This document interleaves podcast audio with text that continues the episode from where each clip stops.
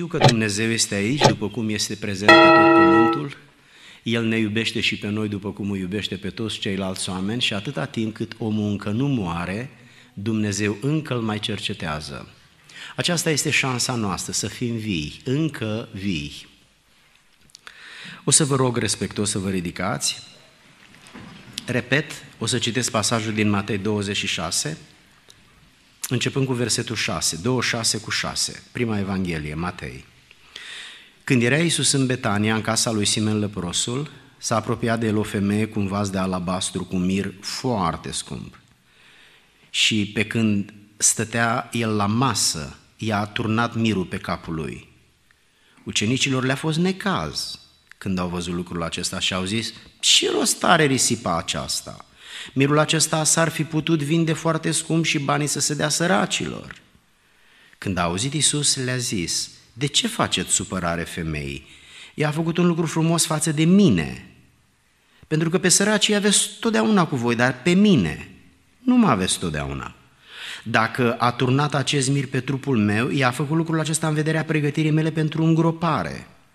Adevărat vă spun, oriunde va fi predicată Evanghelia aceasta, absolut în toată lumea, se va spune și ce a făcut femeia aceasta spre pomenirea ei. Amin. Un adevăr mai puțin plăcut este faptul că oamenii poartă măști sociale. Ele nu sunt neapărat, purtarea măștilor sociale nu este neapărat un rău. De pildă, rolul pe care eu l-am astăzi aici este de musafir. În biserica unde eu mă închin, sunt păstorul bisericii. Dar acum nu mă pot comporta ca păstorul bisericii pentru că eu nu am rolul de păstor al bisericii. De aceea, masca mea, prezența mea, manifestarea mea este de musafir. Trebuie să-mi cunosc limitele și să mă comport ca un musafir. Am condus mașina până aici și în timpul ăla am avut rolul de șofer. Dacă mă oprea un polițist, el nu se raporta la mine ca la pastor, ca la o persoană care trăiește în Statele Unite, ci el se raporta ca la un simplu șofer. Atât îl interesa pe el. Condiția, rolul meu, masca mea de șofer. Când ajung acasă, sunt tată, sunt soț, sunt bunic, dacă merg la cumpărături, sunt cumpărător, dacă merg la spital, sunt pacient sau vizitator. Noi purtăm măști sociale în care încercăm să ne integrăm E bine, în seara asta am venit aici în calitate de oameni credincioși sau în calitate de simpatizanți ai lui Dumnezeu, în calitate de oameni loiali lui Dumnezeu și credincioși lui Dumnezeu. M-am gândit să predic în seara asta despre validarea purității. Validarea purității. De ce? Pentru că comparația este una dintre cele mai eficiente metode de a evalua un lucru. Nimic nu te ajută mai bine să identifici și să evaluezi autenticitatea unui lucru ca și comparația. De aceea noi cădem în extrema de a ne compara dincolo de nevoia de a o face și asta conduce la complexitate. Ne comparăm nu cu oamenii săraci, că am fi fericiți dacă am face asta, ne comparăm cu oamenii bogați și ne semnăm pentru restul vieții uh, la, la la o atitudine de frustrare și de nemulțumire, că de ce nu avem și noi cât au alții. Și lista poate continua. Cine este sau ce validează puritatea vieții noastre spirituale? Ce anume sau cine anume validează? N-aș vrea să răspund decât prin predica pe care o țin, însă vreau doar să vă spun că puritatea vieții unui om nu este validată nici de vârstă, nici de gen, nici de reputație socială, nici de statut religios și nici de alte lucruri cu care noi ne împodobim încercând să prezentăm un om care n-a trecut degeaba prin viață. Așa cum anticipam în pasajul pe care l-am citit, este pusă în evidență o femeie al cărui nume nu-i prezentat și asta vorbește suficient despre statutul ei, trece în scriptură drept o femeie anonimă. Am învățat de mult că atunci când vorbesc cu un om trebuie să-i pronunț numele. Deși poți să nu îl pronunți, dar am învățat că ori de câte ori ai ocazia, trebuie să-i pronunți numele omului, pentru că omul când își aude numele, aude cuvântul cel mai plăcut. El se identifică cu numele lui. Și decât să-i spun uh, ce mai faceți, frate, trebuie să-i spun ce mai faceți, frate, Ambrozie. Pentru că Ambrozie este cel mai important cuvânt din toată propoziția aceasta. Ei, acestei femei, nu îi se poate spune pe nume pentru că nu știm numele, e doar o anonimă, o persoană fără nume. În textul acesta, în tensiunea textului, ea este pusă în comparație cu unul dintre ucenicii Domnului. Ce șanse să aibă biata anonimă să se compare, să câștige comparația cu ucenicul Domnului? Era bărbat în primul rând, era unul dintre singurii 12 oameni pe care i-a ales Mântuitorul în istoria umanității. Era persoana care a fost învrednicită să aibă și rolul de casier. Asta înseamnă că îi mergea mintea. Omul ăsta ținea punga, făcea, făcea cumpărăturile și gestiona banii grupului.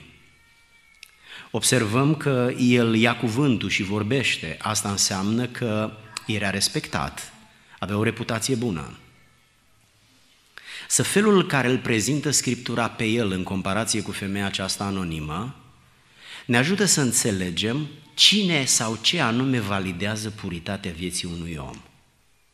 Cine validează puritatea mea personală sau ce? Cât de bine mă cunoașteți dumneavoastră pe mine? Trebuie să acceptați faptul că nu mă cunoașteți. Dumneavoastră cunoașteți câte ceva despre mine, după cum eu știu câte ceva despre dumneavoastră, dar noi nu ne cunoaștem unii pe alții. Pot să spun că eu îmi cunosc soția și ea mă cunoaște pe mine în mare măsură? Da. Dar nici, nici pe ea nu o cunosc bine sau nu o cunosc foarte bine, bine o cunosc. De-a lungul vieții s-a întâmplat să facă, să spună sau să nu spună în lucruri la care eu nu m-am așteptat. Și atunci mi-am dat seama că nu cunosc suficient de bine. De fapt, nimeni nu poate să cunoască pe nimeni în totalitate. Numai Dumnezeu este în stare să ne cunoască pe deplin. Observați, vă rog, că femeia aceasta îl caută pe Domnul Isus și îl găsește în această familie. În vremea aceea, femeile aveau un statut de inferioritate, un statut social de inferioritate în raport cu bărbații.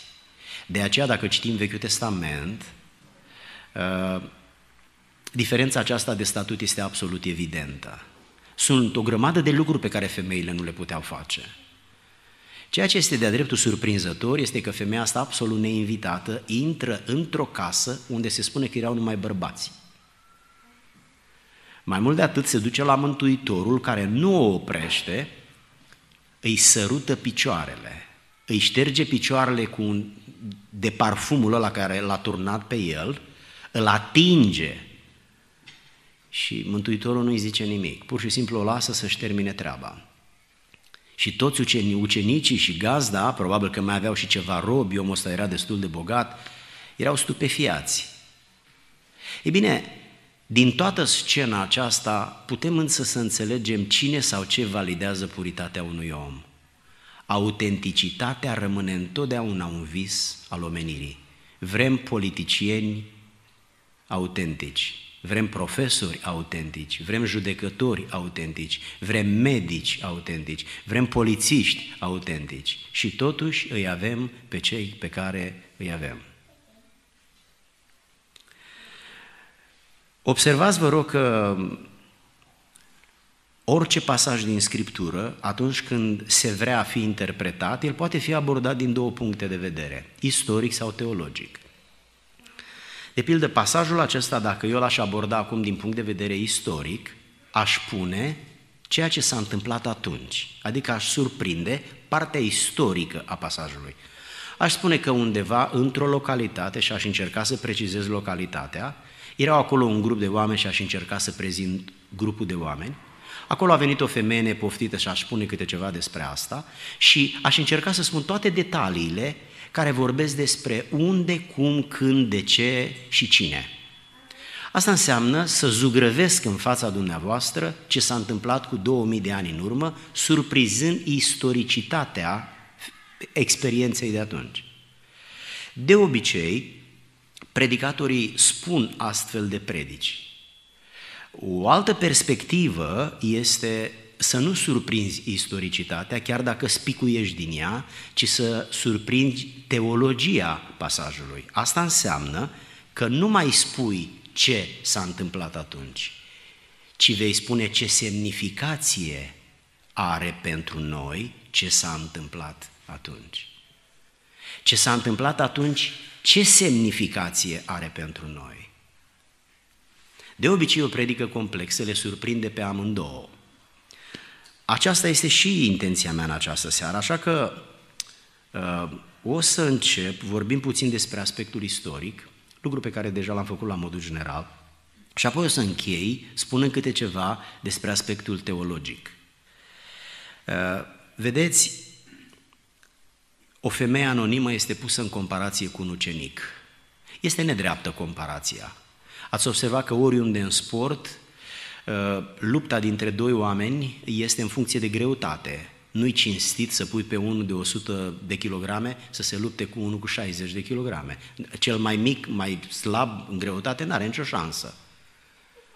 E bine, observați aici că două persoane foarte diferite sunt puse în comparație.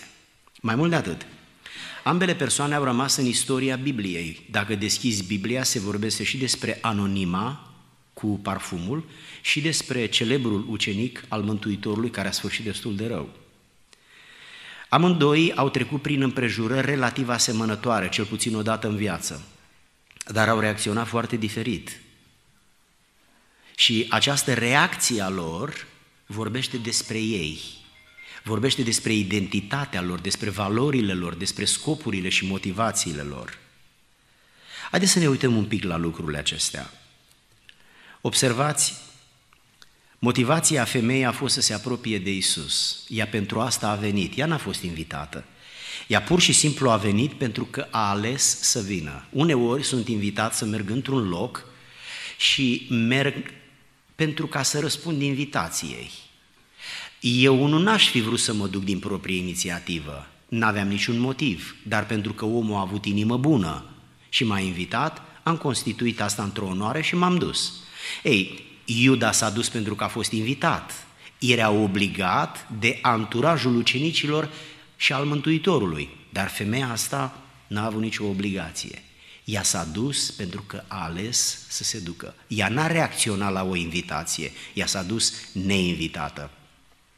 Mare ar fi trebuit să-i fie motivul ca să încalce regulile timpului și să se ducă acolo într-un grup de bărbați, dând buzna peste ei. Mai mult de atât, observați, vă rog, ce preț avea Mântuitorul în ochii ei și ce preț avea în ochii lui Iuda. Dacă ne uităm în Scriptură, observăm că femeia aceasta a cheltuit 300 de dinari ca să cumpere parfumul acesta foarte scump.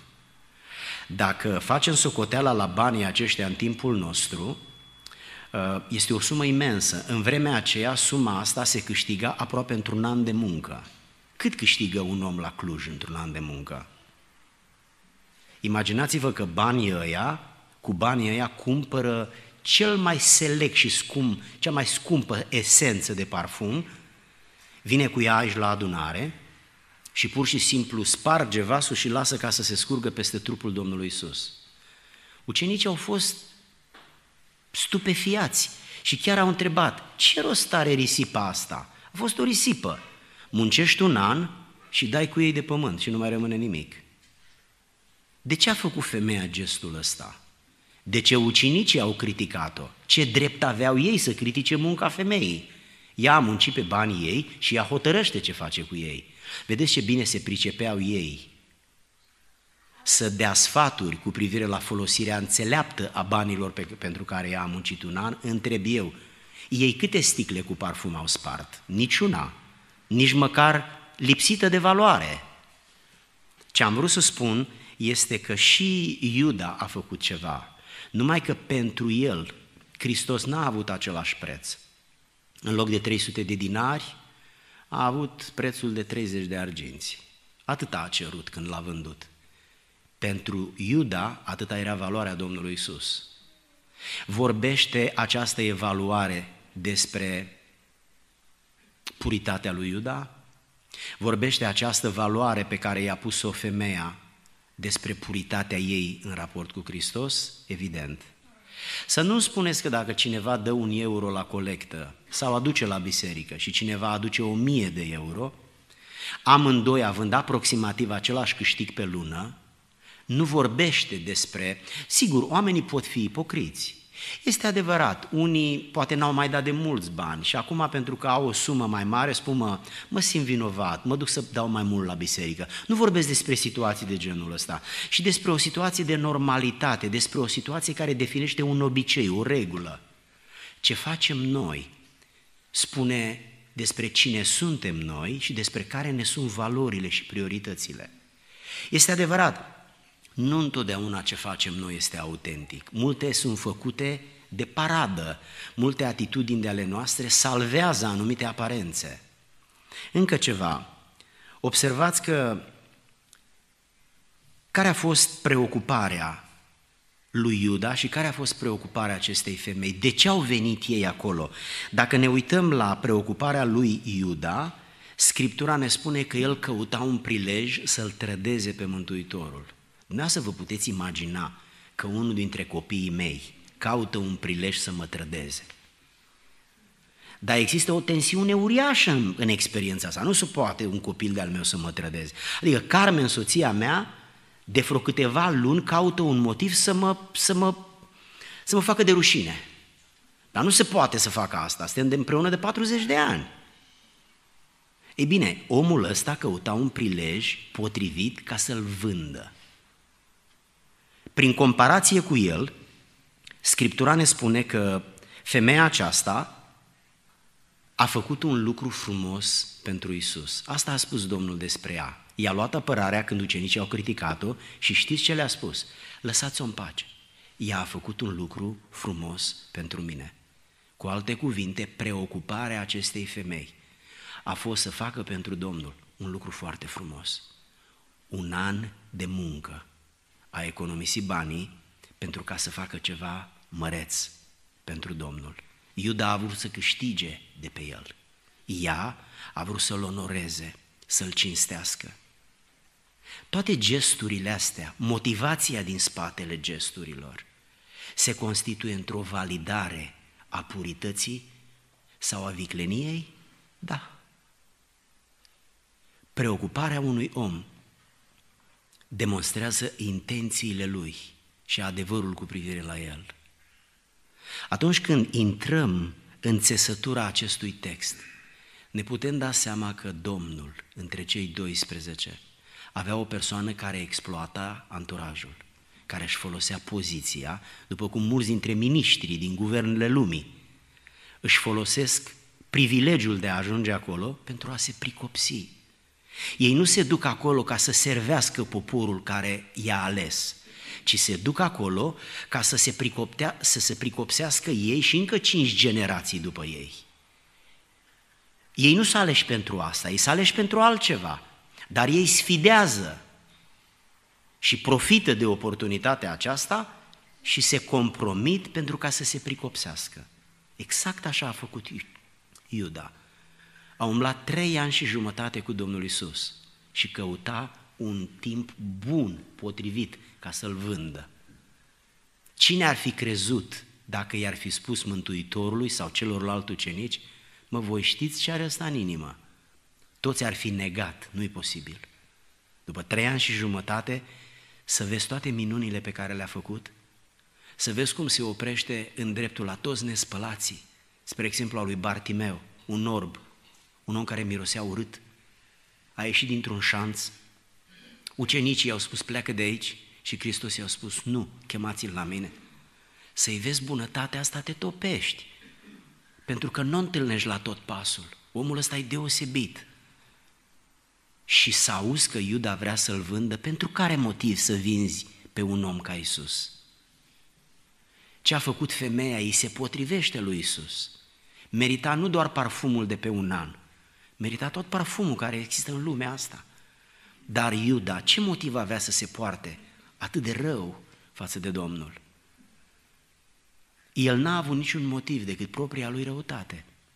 Un om rău nu poate face fapte bune. Un om rău face lucruri rele pentru că el are rău în interiorul lui. Cine nu-și mai poate iubi soția, el nu mai poate iubi pe nimeni. Pentru că nu mai are resurse de iubire.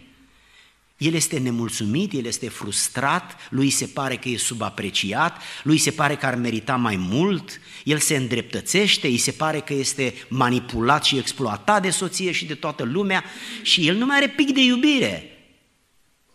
Și atunci spune, eu nu mai iubesc pe femeia asta, sau poate fi invers, soțul pentru soție, nu neapărat într-o direcție. E bine, așa a fost Iuda. El era o persoană cu o direcție greșită. Și a fost rău față de Domnul pentru că el așa era în sufletul lui. Încă un lucru, priviți vă rog unde a condus stilul de viață al amândurora. Unde a dus-o pe femeie faptele ei făcute câte două, trei în fiecare zi și adunate peste 20-50 de ani la un loc și unde l-au dus pe Iuda. Aduceți-vă aminte, Scriptura ne spune că s-a umplut casa de miros în urma la ceea ce a făcut femeia. Despre Iuda se spune că s-a golit casa de un ucenic. A plecat, s-a spânzurat și a pleznit în două.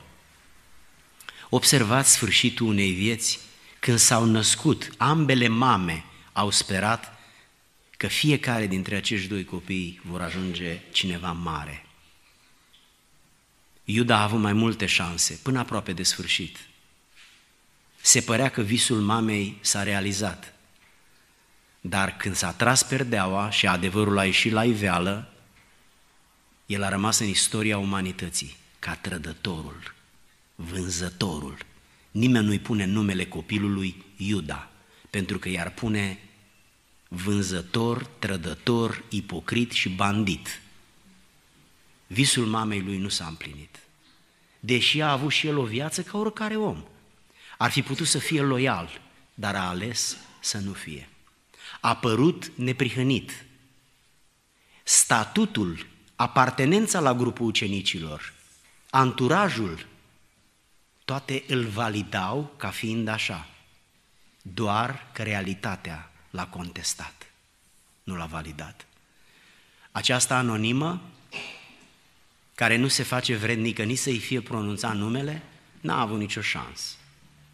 Și totuși, la sfârșit, Hristos spune că toată casa s-a umplut de parfum și oriunde se va predica Evanghelia, se va rosti numele ei. Eu vă întreb, se va rosti numele lui Moody, Billy Graham, Wesley, Luther, Uh, Savonarola, contele de Țițendorf. Spuneți dumneavoastră cei mai celebri predicatori de atunci sau de astăzi, se vor rosti numele lor unde se predică Evanghelia? Nu. No. Ei, dar se rostește numele, fără nume, al acestei anonime. De ce? Pentru că Dumnezeu onorează credincioșia. Dumnezeu onorează autenticitatea. El nu îngăduie ca puritatea să fie contestată și nici trădarea să fie validată. Viața asta, scurtă sau lungă, cel puțin spre sfârșit, dacă nu la jumătate sau la început, ea îi expune probei timpului și al adevărului. Observați că omul ăsta sfârșește ca un bandit, ca un tâlhar, în cel mai nepotrivit anturaj din lume. Dacă era un bețiv, te așteptai la un bețiv să fie așa. Dacă trăia într-un anturaj de spărgător de bănci, te așteptai să fie așa. Oameni buni, ucenicul lui Iisus Hristos, unul dintre cei 12, se apreciază că până astăzi au trăit 110-120 de miliarde de oameni. Ei, dintre ăștia 12 au avut statutul unic de a fi ucenicii Mântuitorului. Iar el a fost unul dintre ei. A fost pus în concurență cu această anonimă și a pierdut. N-a fost un om cu o inimă curată. Iar Dumnezeu nu a îngăduit ca să treacă drept neprihănit. A rămas în urma lui exemplu dureros, înspăimântător și riscant. Vedeți, nu are importanță lângă cine trăiești întotdeauna. Nu are importanță ce statut ai. Nu are importanță ce poziție ocupi. Nu are importanță pe lângă cine te învârți. Singurul lucru important este cine ești în adevăr. Ce principii ai, cu ce te ocupi, care ți este motivația în adevăr, ce ai în inimă, chiar dacă poate fi ascuns în spatele unui tufiș sau în spatele unei celebre poziții ucenicul lui Isus. Observa, observați anonimatul acestei femei, până la urmă iese din anonimat. Această femeie fără nume este pomenită în absența numelui ei. Nu e pomenit numele ei, este pomenită ea.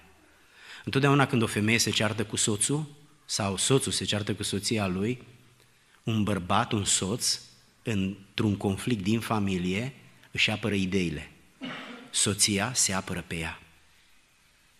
Pentru că, în mod normal, o soție este apărată de soțul ei.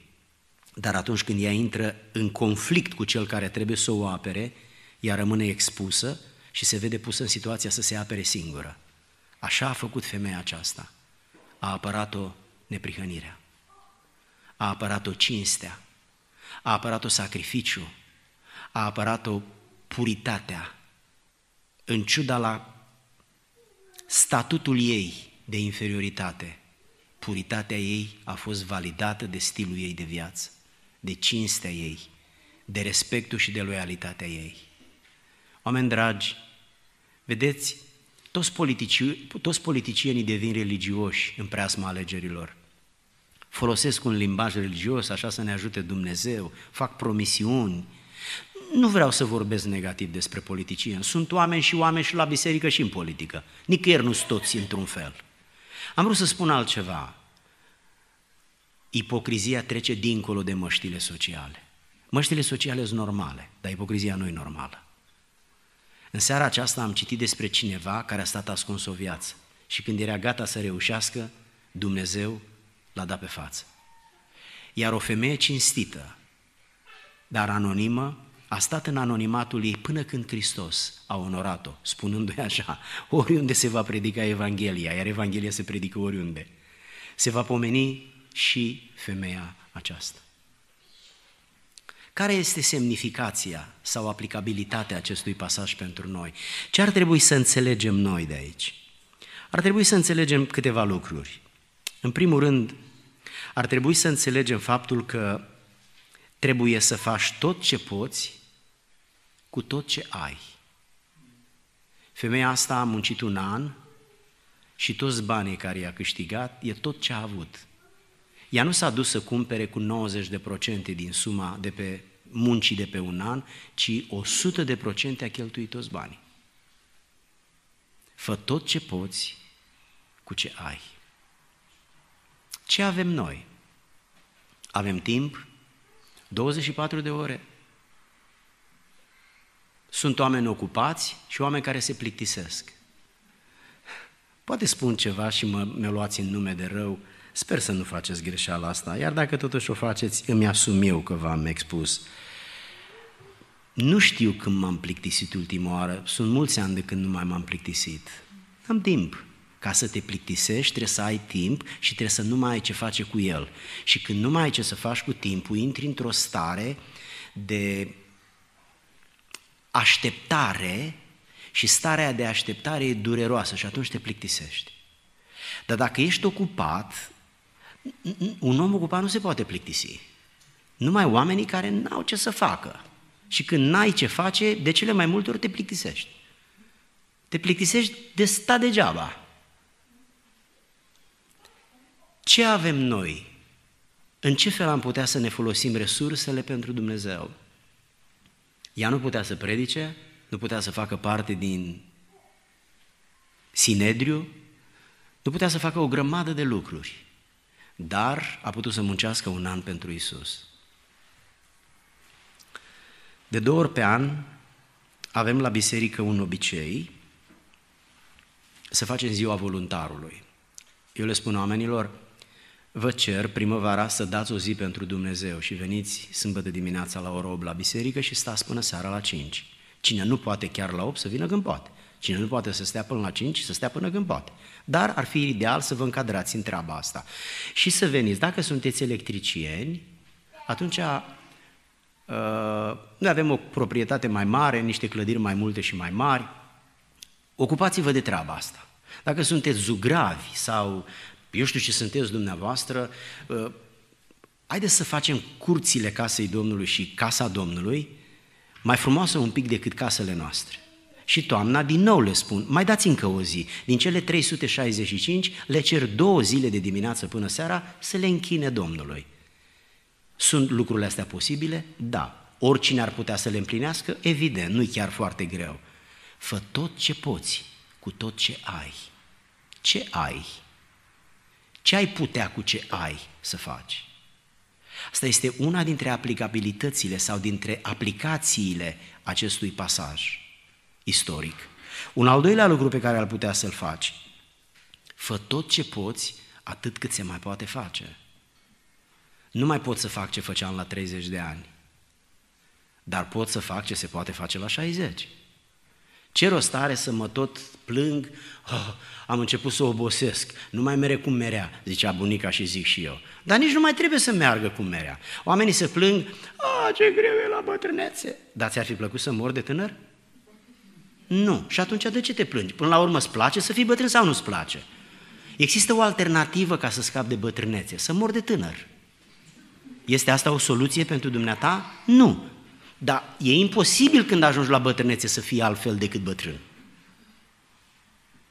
M-am întâlnit cu fratele la scău, dumnealui e mai în vârstă decât mine, nu cu mult, și îmi spunea, am învățat un lucru nou lui și l-am întrebat, care frate Petrica? Ce să nu te tem de bătrânețe că nu-i lungă, nu ține mult. Observați, indiferent de vârstă, indiferent de statut, indiferent de condiție, de, stat, de, de starea materială, există o vreme în care putem să facem ceva. Dacă femeia aceasta ar fi venit peste un an sau doi, Hristos nu mai era pe pământ. Fă tot ce poți cât se mai poate face. Nu aștepta până mâine, până la anul, până când îmbătrânești, ci pur și simplu cu ce ai, fă astăzi. Propune să faci într-un timp care ți este la dispoziție. Nu mai ne e nici ieri, nici mâine. Singurul timp pe care îl avem este astăzi. Credeți dumneavoastră că Dumnezeu nu vede decalajul de valori? Avem bani pentru noi, avem mașini, avem asigurări, avem case, avem haine, avem proprietăți. Numai când este vorba despre Dumnezeu, nu prea avem. Credeți că Dumnezeu Sfântul nu vede măsura cu care, pe care o folosim pentru noi și măsura pe care o folosim pentru El? Avem 24 de ore. Și dacă cineva ne invită să facem un lucru, îi spunem și avem dreptate, nu mințim de cele mai multe ori. Domne, n-am timp. Ce ar trebui să fac ca să am timp? E așa de simplu, ar trebui să-mi fac. Noi suntem oameni ocupați. Nepoțelul ăsta al meu este un fel de este un fel de salvare pentru mine. De ce? De când m-am pocăit eu, am încercat să-L slujesc pe Dumnezeu și am lipsit foarte mult de acasă. Copiii au crescut și la vremea când ei creșteau, eu, mie mi s-a părut că sunt un tată bun și un tată responsabil. Dar după ce s-au căsătorit și au plecat, am început să-mi dau seama că am fost un tată absent. Și am zis, nu nicio problemă. Când ei vor face copii, eu o să mă revanșez, o să mă implic acum în viața nepoților mei. Au trecut 13 ani de când s-a născut primul nepoțel, Margus, care e acum aici, și n-am reușit să fac nicio diferență. Sunt la fel de ocupat, sunt la fel de plecat și știu că așa voi fi până când o să plec de tot.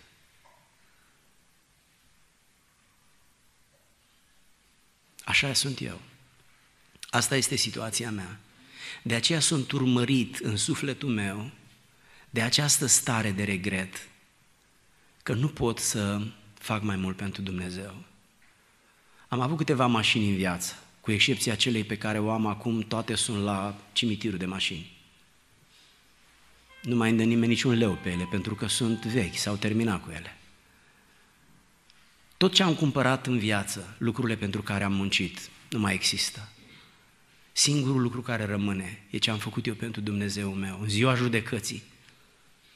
Dumnezeu va spune îngerilor, aduceți toate lucrurile aici în față. Nu vor fi acolo mașinile mele, lucrurile pe care le-am cumpărat, vor fi acolo sticlele de parfum pe care le-am turnat pe capul lui Isus, parfum în locul în care ajung eu. În ce măsură rămâne un miros plăcut în camera, în casa, în zona, în anturajul, în grupul, în familia în care intru eu sau dumneata? Trăim într-o lume plină de adversitate, de lăcomie, de aroganță, de erotism. În ce măsură parfumăm viața asta pătimașă pe care o trăiesc oamenii atunci când intrăm într-un grup de oameni? În ce măsură? În ce măsură aduc un parfum prin viața mea, aduc liniște? Carmen a dormit toată noaptea, a stat și a aranjat lucrurile și de dimineață când uh, m-am trezit, m-a întrebat la ce oră urmează să plecați și am spus dacă se poate să plecăm la șapte. Și a zis, aoleo, aoleo, aoleo, ce stresată sunt că nu o să termin până la șapte. Și reacția, reacția, prima reacție negândită a fost să-i spun, dar n-ai dormit, cu ce te-ai ocupat până acum? Și bine că am putut să nu spun asta, n-am spus-o și ea nu poate să-mi citească gândurile. N-am spus-o și atunci am zis, știi ce, nu, nu, fi liniștită, că nu-i chiar bătut în cuie la șapte. Dacă se întâmplă să plec mai târziu, nu nimic. Hai că o să, o, o, o să te ajut. Dintr-o dată s-a liniștit și n-am mai fost stresată până când am plecat. Cât de mult m-a costat pe mine să aduc liniștea asta în sufletul ei. Ce putea să facă mai mult decât să nu doarmă deloc? Nu s-a pus în pat. Eu am dormit vreo 3-4 ore. Vedeți cât de, cât de aproape suntem de a parfuma sau de a aduce un alt miros. Vedeți cum în puterea limbii, în atitudinea noastră, în gesturile, în vorbele, în atitudinea noastră, stă totul până la urmă. Cine validează puritatea vieții mele sau ipocrizia vieții mele? Cine validează sau cine contestă puritatea mea? Pasajul din această seară ne vorbește despre faptul că fă tot ce poți în ciuda oricărei împotriviri. A fost împotrivită femeia asta ca să-și aducă jertfa Domnului? Da. Știți cine a contestat-o? Casierul grupului. I-a spus banii ăștia trebuia să-i dai la șeful și eu îi împărțeam la săraci. Iuda este foarte acuzat de coruptibilitate și de faptul că lua din bani. Eu nu știu, n-am nicio dovadă neapărat să cred asta, deși Biblia vorbește despre acest lucru, dar femeia asta s-a, s-a confruntat cu împotrivirea. Era gestul ei nobil, foarte nobil. Și de ce sunt oameni care au intenția să se împotrivească unor lucruri nobile? Din invidie? Din răutate? Care este adevărul? Nu trebuie să faci un lucru rău ca oamenii să te oprească. Uneori faci lucruri bune și ei te opresc. Cum te comporți atunci? Fă tot ce poți în ciuda împotrivirilor. Dacă știi că trebuie să te rogi, roagă-te, indiferent dacă cineva te laudă sau se împotrivește. Dacă trebuie să faci un lucru, chiar dacă întâlnești un mediu restrictiv, fă lucrul acela care știi că trebuie făcut. Aș vrea să închei spunându-vă, de fapt, repetând încă un gând și o să vă spun o întâmplare care m-a impresionat după ce am citit-o undeva. Spunea puțin mai devreme, fă tot ce poți cu tot ce ai. Fă tot ce poți cu tot ce ai. Am citit despre faptul că cândva la miezul nopții, pe la două jumate spune întâmplarea pe care am citit-o, nu știu dacă este uh, reală sau nu, dar pe la două și jumătate cineva a chemat un taxi. Și când taximetristul a ajuns la adresa la care a fost chemat, clădirea era cufundată în întuneric, cu excepția unei singure lumini la o fereastră de la parter. În asemenea circunstanțe, mulți taximetriști ar claxona o dată sau de două ori pentru că ar fi relativ riscant la miezul nopții să te duci într-o casă unde nu știi cine locuiește. Dacă, cine, dacă acel cineva care a chemat taxiul nu ar ieși, atunci omul ar pleca pur și simplu. Însă taxi, taximetristul povestește că a văzut prea mulți săraci care depindeau de un taxi și s-a hotărât să, să meargă înăuntru, să vadă de ce persoana nu este afară, să o invite să iasă și să plece. A bătut la ușă și de dincolo de ușă i s-a răspuns o voce, o voce firavă de femeie, un minut vă rog și o să ies. A ieșit o femeie în vârstă, mică de statură, probabil că avea vreo 80 de ani, avea o pălărie care cândva a fost frumoasă, o rochie decolorată, avea o valiză foarte veche, micuță, și apart- apartamentul sau garsoniera din care ea a ieșit avea un miros de praf de vechi.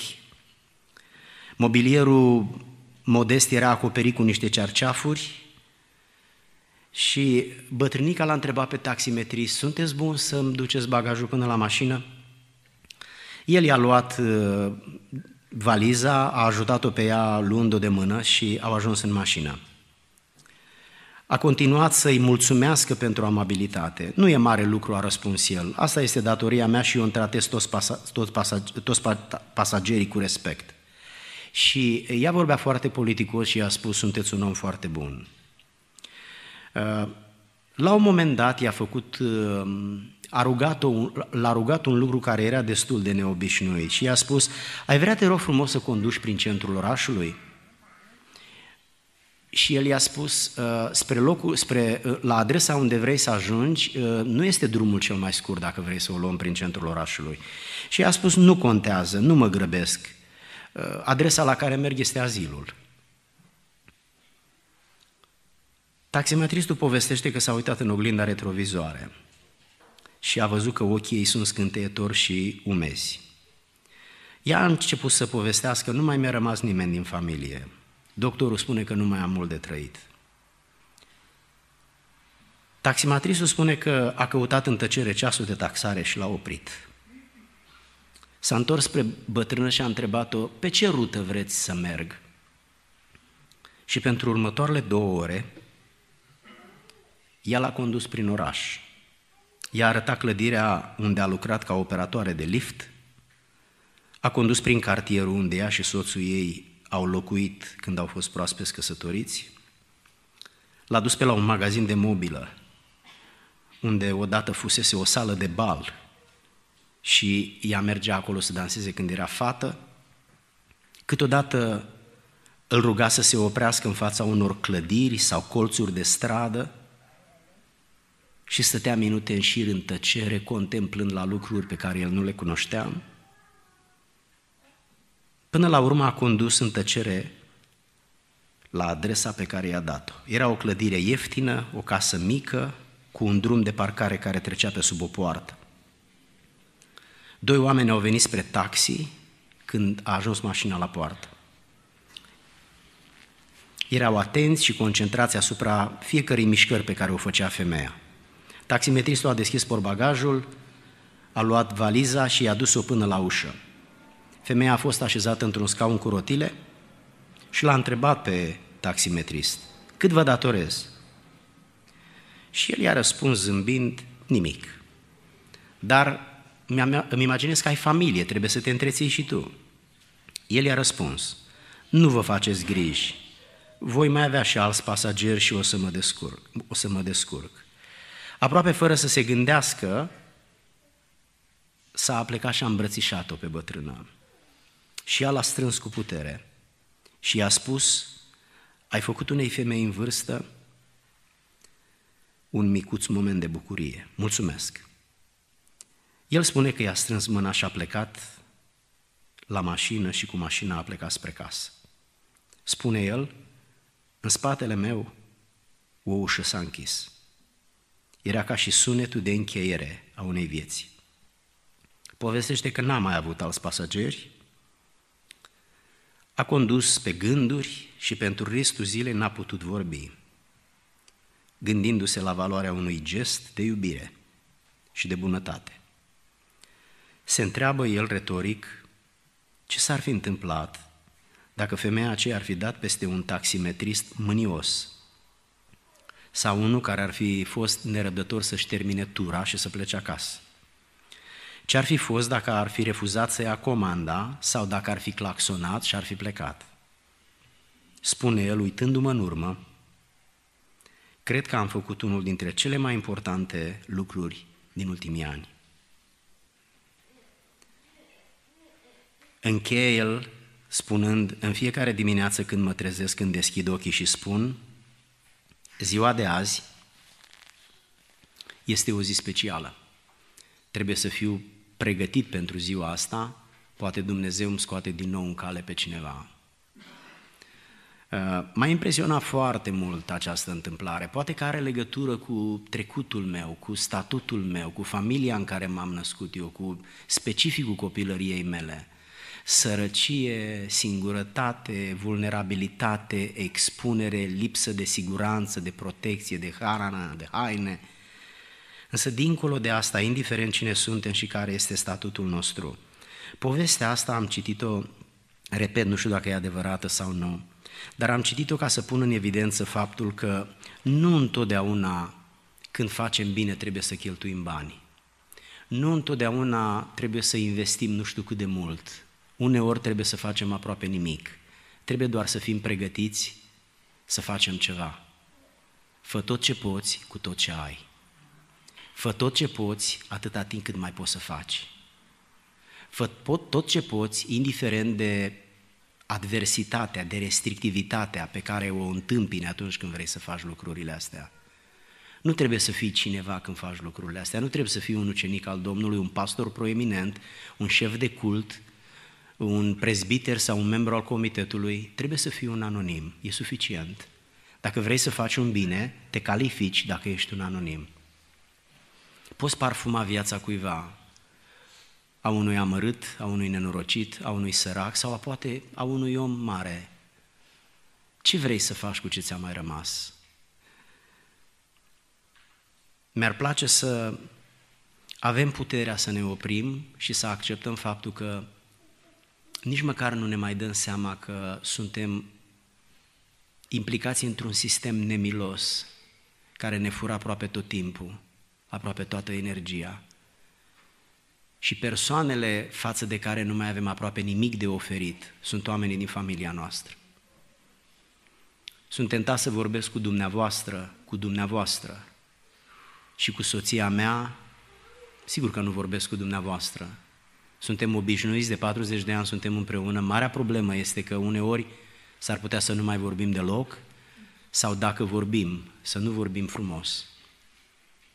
Care este adevărul cu privire la mine? Eu îl pot impresiona pe fratele Ambrozia. Apropo, m-am tot mirat, sora Mărioara, frate Ambrozie,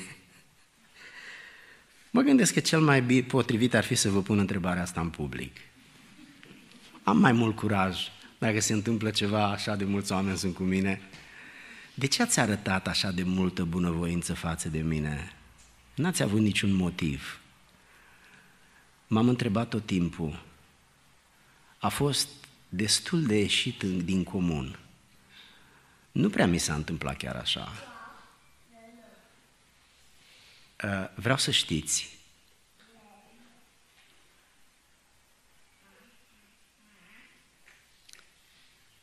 că această atitudine a dumneavoastră a fost mai importantă pentru mine decât credeți.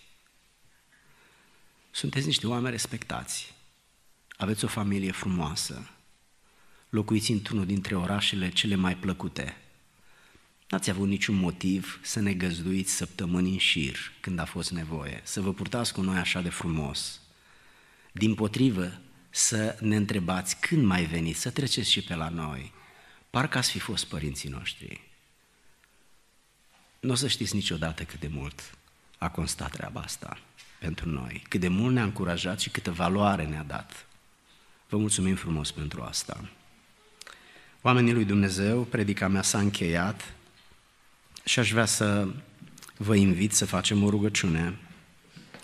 O rugăciune în care vă chem să vă gândiți dacă ați vrea să schimbați ceva. Iau prea mult timp, vreau să spun o grămadă de exemple și toate, toate în speranța că voi fi, voi fi mai influent față de, față de dumneavoastră. Vă chem în după amiaza aceasta să vă gândiți dacă nu cumva vreți să schimbați ceva în viața dumneavoastră. Eu mi-am început viața de familie ca un copil care n-a crescut cu părinții, n-am, n-am văzut niciodată imaginea tatălui meu în raport cu mama mea, pentru că ei s-au despărțit când eu am avut șase luni de viață, m-a crescut o bunică oarbă, n-am avut frați, surori. Și când m-am căsătorit, m-am căsătorit ca un om care, un băiat de 21 de ani, care venea dintr-un sat extrem de mic, vreo 100 de fumuri, undeva aproape de, de Bulgaria, pe malul Dunării, și dintr-un sat mic, așa cum ziceam, cu o cultură unde în sat nu era decât o biserică mică, un magazin sătesc și o clasă 1-4. Și cultura din satul meu m-a făcut pe mine să fiu un anumit tip de om. Așa că Carmen n-a avut chiar o viață liniștită cu mine în primii ani. Nu că am fost un băiat rău sau că am bătut-o sau că i-am vorbit urât sau că am fost bețiv, mai ales că imediat ne-am pocăit după ce ne-am căsătorit, dar n-am știut cum să mă port cu ea. Am fost un gen de om foarte repezit, așa ca un ofițer sau ca un subofițer, mai bine zis, uh, tot timpul foarte direct și foarte, mm, uh, foarte, foarte grăbit. Mi-aduc aminte că îmi spunea, nu mai mă trage așa toată viața după tine și nu înțelegeam nimic.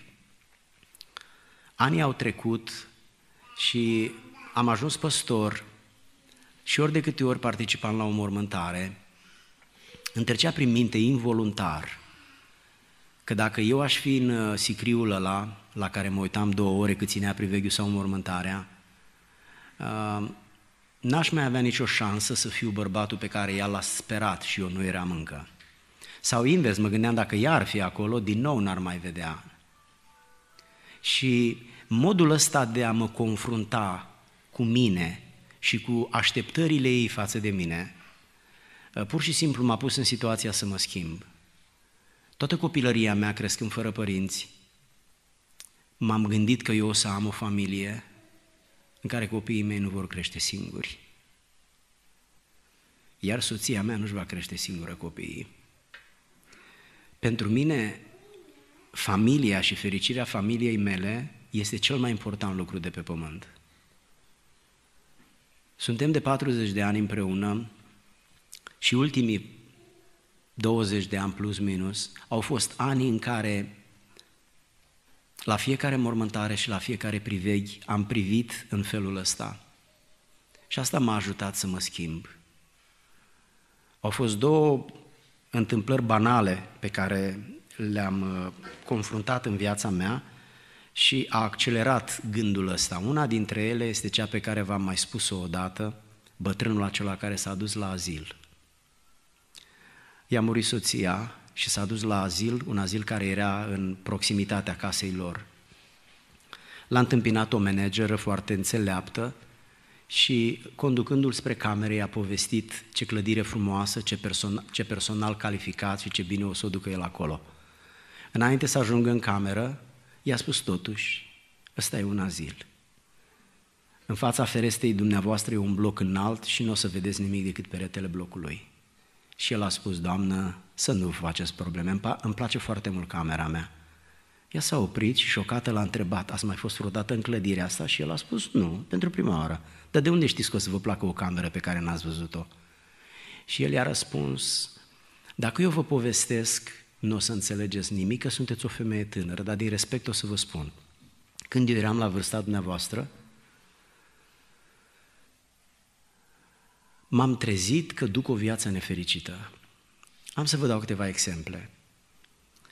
Uh, m-am trezit de vreme pentru că la ora 8 managerul general la compania unde lucram m-a chemat să fiu la el la birou. M-am trezit de vreme, m-am îmbrăcat cu cele mai bune haine și în timp ce mi-am luat micul dejun și mă pregăteam să plec, fetița mea a vărsat cereale cu lapte pe costumul meu. Am întârziat, m-am îmbrăcat cu ceva foarte urât, nici n-am mai găsit pe, pe, pe șef acolo. A fost îngrozitor și am avut o zi, dacă nu chiar mai mult, date peste cap. Apoi am vrut să merg cu niște prieteni la pescuit și a plouat toată ziua. Toată ziua aia a fost făcută praf. A treia zi, la semafor, m-am, m-am, m-am luat la ceartă cu un șofer de la nu știu ce mișcare greșită și aproape că era să ne batem acolo. Și a cincea zi și-a dat omul câteva exemple și până la urmă a spus, mi-am dat seama că eu duc o viață pe care nu vreau să o duc. Alții hotărăsc cum mă simt eu. Și am zis, trebuie să schimb ceva. Doamnă, sunt mulți ani de când nu mai las, nu mai mă uit la lucrurile care nu-mi plac, nu mai las ca mesajul lui să-mi ia calitatea și bucuria vieții. Nu mă interesează cum arată camera asta, ci mă interesează cum o privesc eu. Mă interesează cum voi gândi eu cu privire la camera asta. O să-mi placă pentru că oricum n-am acces la altceva mai bun. Mai târziu am citit o maximă care spunea că atunci când vrei să fii fericit, trebuie să îndeplinești două condiții. Prima, să nu mai ai așteptări la alții. Doi, să te mulțumești cu orice. Știu că și dumneavoastră ca și mine nu o să înțelegeți mare lucru, decât numai dacă vă gândiți mai mulți ani la treaba asta.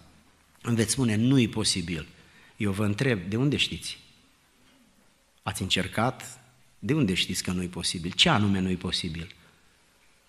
Știți când mă simt rănit de soția mea? Când am așteptarea să nu fiu rănit. Știți când mă simt, când mă supăr pe soția mea? Că țipă la mine când am așteptarea să nu țipe.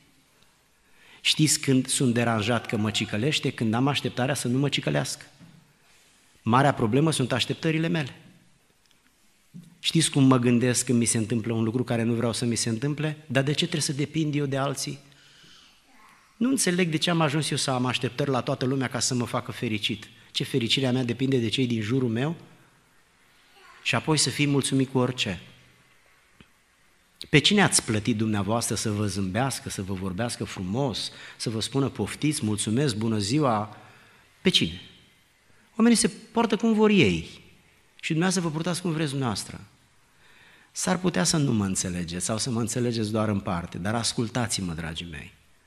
Poți fi atât de fericit încât aproape să-ți vină să sări în sus așa ca un copil, pentru că scap de robia celor din jur. Noi suntem predestinați să fim nefericiți pentru că depindem de prea multe lucruri care trebuie să vină de la alții, iar alții n-au chef de noi. Prea multe așteptări avem de la vecini, de la prieteni, de la rude, de la păstor, de la poliție, de la Băsescu, nu Băsescu, doar am rămas și eu cu Băsescu. am rămas cu Băsescu, săracul. Nu i-a ajuns. Acum îl mai pomenesc și eu. Prea multe așteptări avem, iar cele mai multe dintre ele nu se vor împlini, să știți. Și toată viața vom trăi o viață lipsită de calitate și lipsită de bucurie. Și vă spune, da ăla, da aia, da ăia, după atâta bine, Domnule, cât le-am făcut eu, uite cum s-au purtat cu mine. Așteptări înșelate. Suntem niște oameni predestinați să trăim o viață plină de frustrare și plină de nemulțumire. De ce? Pentru că depindem de prea mulți oameni care ar trebui să ne facă nu știu ce, pentru ca în final noi să fim fericiți. Vă chem în seara aceasta să avem un moment de rugăciune. Și repet ceea ce deja am mai spus de două, trei ori. Poate credeți că a venit timpul să schimbați ceva anume. Eu nu vă cunosc viața, eu o știu pe a mea. De când m-am pocăit de 40 de ani, tot încerc să schimb lucruri și mă rog lui Dumnezeu, uh, mă uit la copilașul ăsta de 13 ani și mă tot gândesc aproape obsedant, ce vede el la mine? Câtă stimă construiesc eu în viața lui pentru mine? În ce măsură Carmen mă admiră nu mă suportă. De cine depinde ca ea să mă admire? De mine sau de ea? De amândoi? Pe ea nu pot controla, dar pe mine mă pot controla. Ce fel de om sunt eu față de oamenii care sunt apropiați de mine? Sunt un om plăcut sau sunt un simandicos, un pretențios, un arogant și unul care trăiește cu capul în nor, părându-se că el e moțul de la basc? Ce fel de om sunt eu? Cu ce m-am ocupat în cei 60 de ani pe care i-am până astăzi? Ce am construit în ei în afară de o casă? Dar nici n-am construit nicio casă, zic și eu. Ce am construit în viața asta? Cu ce m-am ocupat în, în anii ăștia decât să iau lichidarea și avansul, vorba lui Ceaușescu, și să-i cheltui mâine? Vreți să vă gândiți puțin la veșnicie? Puteți să vă gândiți la perspectiva lui Dumnezeu? Puteți să vă gândiți că viața ar putea fi alta în situația în care am alege să fie alta? Puteți să nu mai depindeți de nimeni decât de Tatăl Ceresc care împlinește toate așteptările? Vreți să schimbați ceva în această seară? Vreți să faceți asta într-un moment de rugăciune, în contextul emoționant al acestei întâlniri? Așa de mult m-aș bucura să vreți să schimbați un lucru care credeți că l-ar onora pe Dumnezeu. Aș vrea să vă invit să vă ridicați în picioare. Eu nu vă cunosc nevoile, pe cei mai mulți dintre dumneavoastră nu vă cunosc. Poate că ai o boală, poate că ai o problemă în familie, poate că te confrunți cu cine știe ce neajuns. Poate că vrei să fii un alt om, poate că vrei să influențezi pe alții, poate că vrei să-ți repari relațiile, poate că vrei să-ți plătești datoriile, poate că vrei să faci ceva cu copilul dumitale, poate, poate, poate, poate, un milion de poate, nu știu ce vrei să faci, dar știu că împreună ne putem ruga. Aș vrea să vă rog, dacă cineva are nevoie de rugăciune, orice fel de rugăciune, Dumnezeu nu este aici doar pentru ca cineva să se convertească, nici doar pentru ca cineva să se vindece. Aici pot fi nevoi pe care noi nu le știm anticipa să diagnostica, însă suntem într-un loc unde ele pot fi rezolvate. Problemele noastre au o singură soluție, iar soluția este în mâna lui Dumnezeu. Dacă aveți motive, dragii mei, pentru rugăciune, aș vrea să vă invit să veniți aici în față. Îmi veți spune, da, ești obișnuit ca să-i chem pe oameni. Se poate și să termin odată predica fără să nu faci asta? Da, se poate. Oricum predica mea s-a încheiat. Eu am scăpat. Eu mi-au Biblia și plec. Dar aici nu mai e vorba despre mine, e vorba despre noi, despre fiecare dintre noi. Dincolo de cuvinte pe care le-am spus, e o viață, e o problemă, e un suflet sângerând, e o greutate. De ce vrei să te duci cu ea acasă? Care-i câștigul? Te chem să vii la rugăciune, indiferent care îți va fi motivul. Nu o să te întreb care ți este motivul. Dumneata știi care este. Te simți îngreunat de păcate? Te rog să vii. Ești bolnav? Te rog să vii. Ai o altă problemă dintre cele un miliard posibile? Te rog să vii. Scopul meu nu este să insist, nu trebuie neapărat să vii aici pentru că eu te chem, dar eu știu că dumneata ești un om ca mine, un om strivit, apăsat de foarte multe lucruri. Te rog, profită de timpul ăsta. Nu eu te chem, Dumnezeu te cheamă, nevoia dumitale te cheamă. Vino aici înaintea Domnului să facem o rugăciune. Puteți să cântați o cântare? Puteți? Haideți să cântați. Dragii mei, dacă cineva vrea să vină, haideți, veniți aici înaintea Domnului în față. O să facem o rugăciune pentru dumneavoastră. Nu vă fie rușine. Pentru ce să vă fie rușine? Noi toți suntem doar niște muritori.